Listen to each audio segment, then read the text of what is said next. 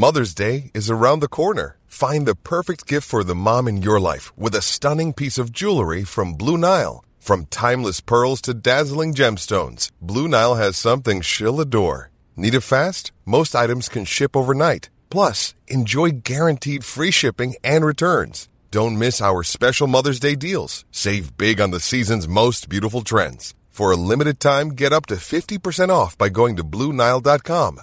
That's BlueNile.com. Hello and welcome to Extra Time, a web only program from Radio New Zealand Sport. In the program this week, the New Zealand footballers are together for the first time since their unbeaten run at the World Cup and New Zealand's best gold medal chance at the Commonwealth Games is in action early on Sunday morning in Delhi. The race for a top seven place in rugby's provincial championship intensifies, and across the Tasman there's another big race, the Bathurst 1000. To football first though, and after the euphoria of being the only team to leave South Africa with an unbeaten record, the All Whites are in for reality checks when they play Honduras at North Harbour Stadium on Saturday night and Paraguay in Wellington on Tuesday night. There are some interesting parallels between Honduras and New Zealand, both sides having been to the World Cup twice, Spain in 1982 and South Africa this year. And their records are the same, three draws and three losses. They also have three Premier League players apiece, and their FIFA World rankings are close 49th for the All Whites and 52nd for Honduras. But the Central Americans are more experienced, and their defender Maynor Figueroa is the man whose spectacular 50 metre free kick strike for Wigan against Stoke City was judged the goal of the last Premier League season. Ticket sales have been sluggish, however, prompting skipper Ryan Nelsen to point out that although the matches are called friendlies, they're anything but. A sentiment the reserve goalkeeper Mark Paston told me he shares. A friendly is a bit misleading, I think.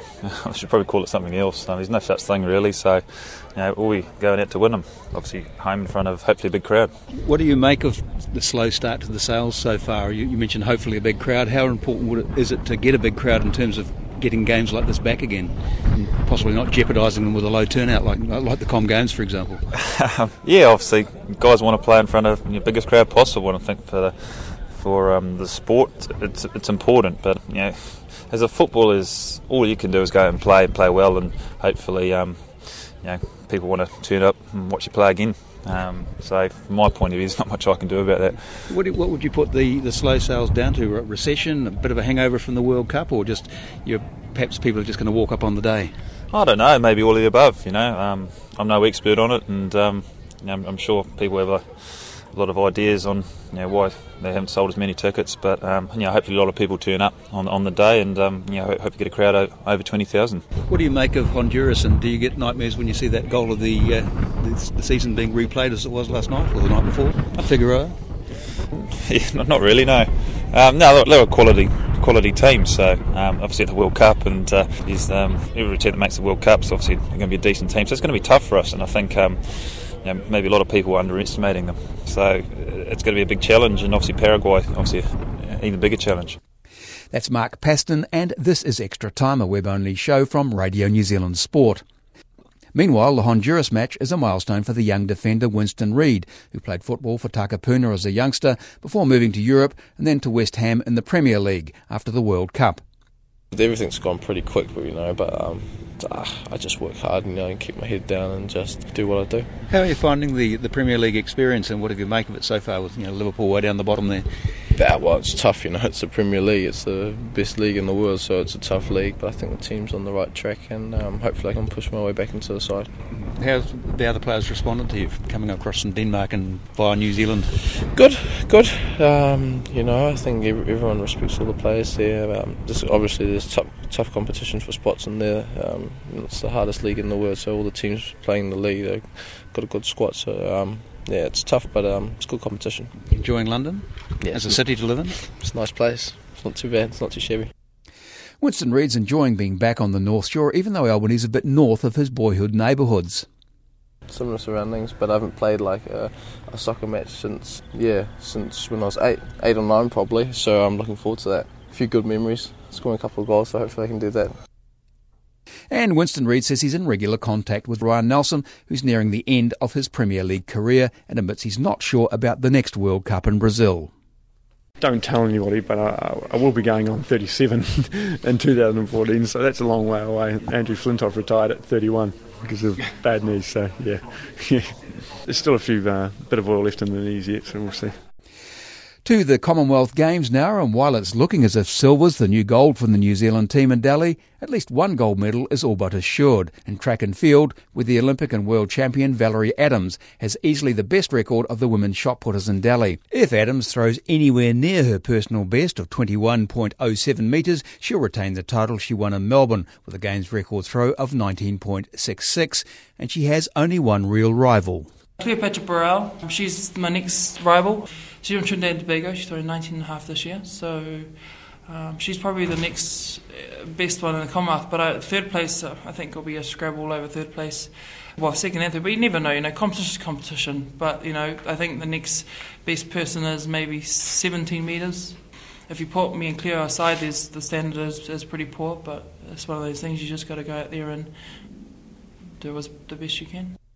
Valerie Adams will throw for gold from around 2 o'clock on Sunday morning. And from about 1 o'clock on Monday morning, the youngest member of the athletics team, Elizabeth Lamb, will be competing in the women's high jump. The 19 year old Auckland student told Gail Woods she's not been bothered by the extraordinary security measures and constant presence of heavily armed police officers and soldiers.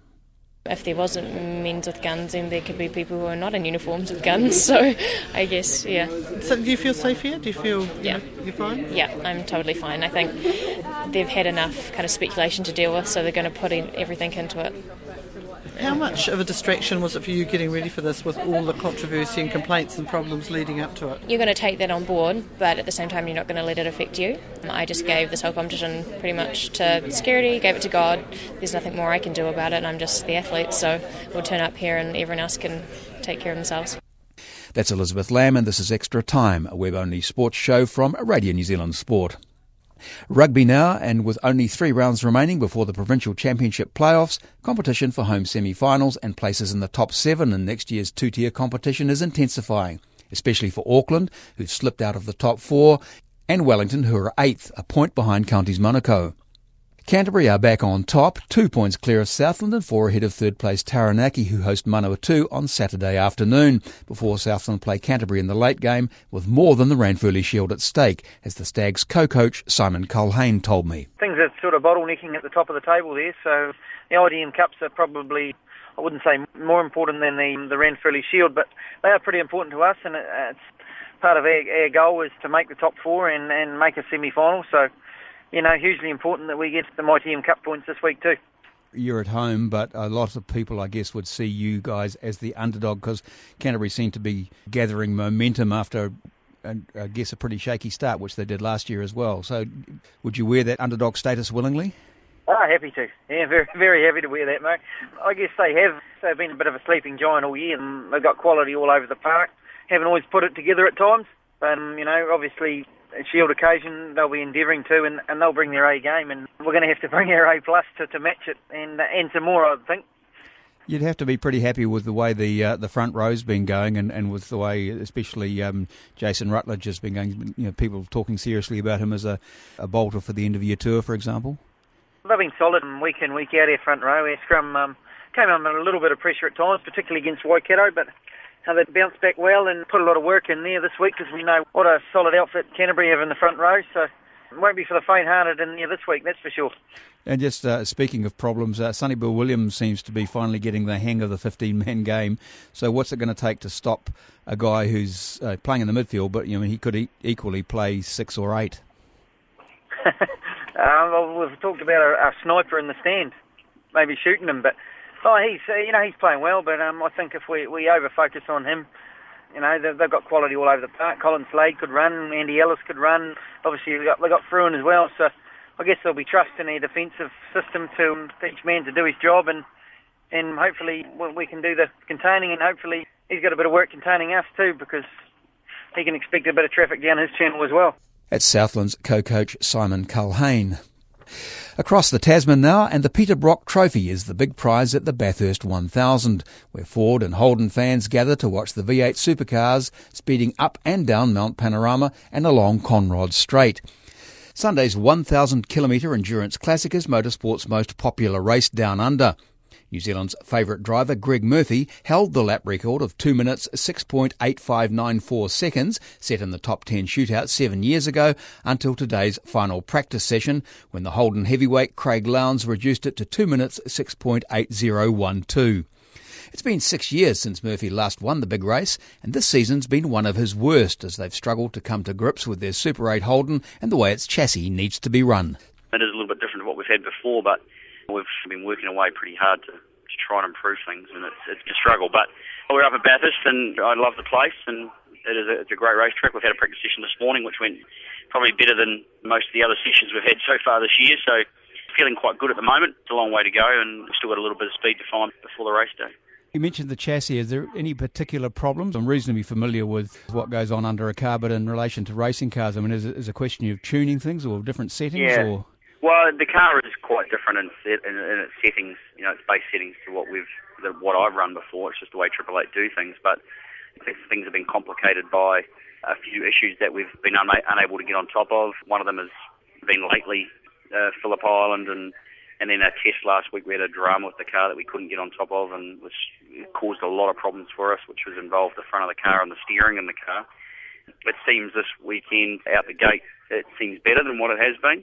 So we're a little bit encouraged by that, but it has been ongoing. It's just been issue after issue after issue, and it, it just it's been far from smooth sailing. So, you know, we're, we're uh, everyone's been working very very hard. It's just when you are a customer of the likes of Triple Eight, and you're supposed to, you know, we've got a technical alliance there it hasn't worked properly. I don't think it's been managed that well, the, the technical alliance, and and therefore, you know, we've grown apart in some ways from Triple Eight, and uh, now we're trying to resurrect that and get it get it closer again. You mentioned steering, and, and of course Mount Panorama. It's, it's I've, I've, been driven around it, which was scary enough. Let alone driving around it at the sort of speeds that you guys do. So you wouldn't want any any issue at all with, with steering and, and suspension on, on a circuit like that, would you? No, you need to have complete confidence, and I certainly this year at a lot of the race meetings I've lacked a lot of confidence in the car because it just has been so difficult to drive, difficult to to find speed, and and also the consistency's been abysmal. So we don't understand all the reasons why this has been, considering you know the two Triple Eight cars have been running at the front of the field, and and uh, Russell and I have been mid to back pack, and it, it's been pretty hard to take. So you know, yeah, you're right that things need to be right when you come to somewhere like this where you're doing 300 k's down Conrod Straight. You want to be confident that the car's going to do what you want it to. And you know, as a first session, we were pretty competitive already here at Bathurst, so we, we're hoping that does continue. But long way to go. Do you still hold the lap record there? Uh, yeah, I do. I still hold the fastest lap, which it will be under threat again this year. Already in the first session this morning, you know, the times have gone into the sevens, 207 bracket. So who knows? Last year, I think it went into the 207 bracket pretty early on too, and still no one was able to beat it. But it could happen. It remains to be seen. You mentioned that the year hasn't gone that well for you. I think just look at the last time I looked at the table, you were. I wouldn't sitting, look at the table, please. It was, it was about twenty-five or something, wasn't it? So don't, it, don't even. I, I, don't bother looking, mate. It's not important because it's uh, it's as I say, it's an embarrassment. Yeah, because you're used to being uh, at, at, least top ten for so long, I guess, haven't you? So it's. Uh... Well, yeah, and you know, the last few years haven't been easy by any means. We've we've languished in the t- in the twenty inside the twenty somewhere, and then that's that's unacceptable as well. Especially after you say after you've been at the front, it's very hard to take not being back up there on a consistent basis. Are you encouraged by what you've seen so far of the car on the on the mountain? Do you think there's any possibility that you could start to, a bit of a resurrection there, this, even this late in the season? It's not, not about a, not about the championship anymore for us. It's about just uh, trying to save face and get some results that prove all the all the people, all the skeptics, and all the ones that love to attack you and think that they know why you know you're not going so good. It's good to prove them all wrong. So that's what we set out to try and achieve. What about the other New Zealanders? I see Shane Van Gisbergen's quite nicely poised. Well, he's been so consistent all year. He's had a, a really good season, which probably now for him, he's probably looking at it and going, he wants to take it to that next level. But he's had a consistent year and lots of lots of podium finishes. He probably needs to break the the third place hoodoo at the moment, which is probably well in his mind, being that he's had a lot of third place finishes this year. So I don't think that's too far away, though. I think he's probably got a good chance. I mean, and Jason Richards is he's as comfortable up here as what I am at Bathurst, so he's pretty focused after a second place last year. He'll be uh, pretty keen to try and go one better. The last couple of years, Garth Tander's been on pole. What would be his chances, do you think, of making it three in a row? Well, HRT's um, a bit of an enigma, really. They are such a class act. This year, they probably are not so happy with their form. They won the Phillip Island 500 race last year, and, and this year, you know, uh, didn't really look like a, a shot at it at all. Sort of struggling to find some form at the moment, battling with their cars a little bit. Um, but I have no doubt that they'll get back on on track. You know, they're a team that always finds their way back to the top. So there's there's sort of no no worries about that. And you know, Garth Garth loves this joint too, and and you know he's been on pole a couple of times, and you, you can never discount HRT and, and Garth Tander. That's Greg Murphy, and that's the show for this week. Feedback's welcome via sport at radionz.co.nz, and you can get the latest sports news anytime on our website. Well, we'll be back with the next web only extra time show next week. I'm Murray Williams. Bye for now. Hey, it's Paige DeSorbo from Giggly Squad. High quality fashion without the price tag? Say hello to Quince. I'm snagging high end essentials like cozy cashmere sweaters, sleek leather jackets, fine jewelry, and so much more. With Quince being 50 to 80% less than similar brands. And they partner with factories that prioritize safe, ethical, and responsible manufacturing. I love that. Luxury quality within reach. Go to quince.com slash style to get free shipping and 365 day returns on your next order. Quince.com slash style.